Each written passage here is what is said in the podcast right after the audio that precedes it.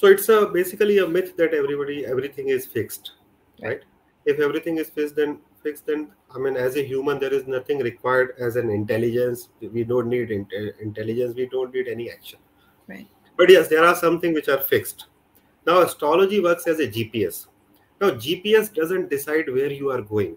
Gps is basically you put a data into gps and ask him to to ask gps to guide you where you are going right so it's a science which is indicative and which is basically a guiding force.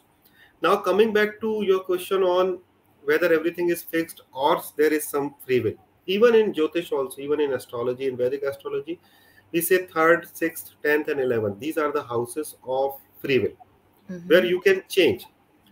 Now if you talk about third house obviously it is like in what actions you are taking your your professions your discipline and your desire fulfillment. These four things or maybe income these four things can can be into your control.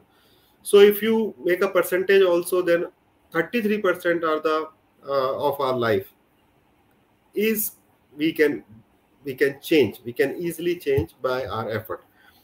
Second is since it is a gps and you have to understand this that all the data which we have done in the last birth so many births mm-hmm. not not the immediate last birth is captured into these planets.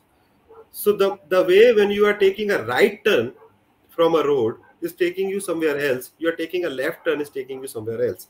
Mm-hmm. so so that's why 10th house is so important. So you take a right turn then the right turn data will be flashing. If you are taking a left turn the left turn data will be flashing.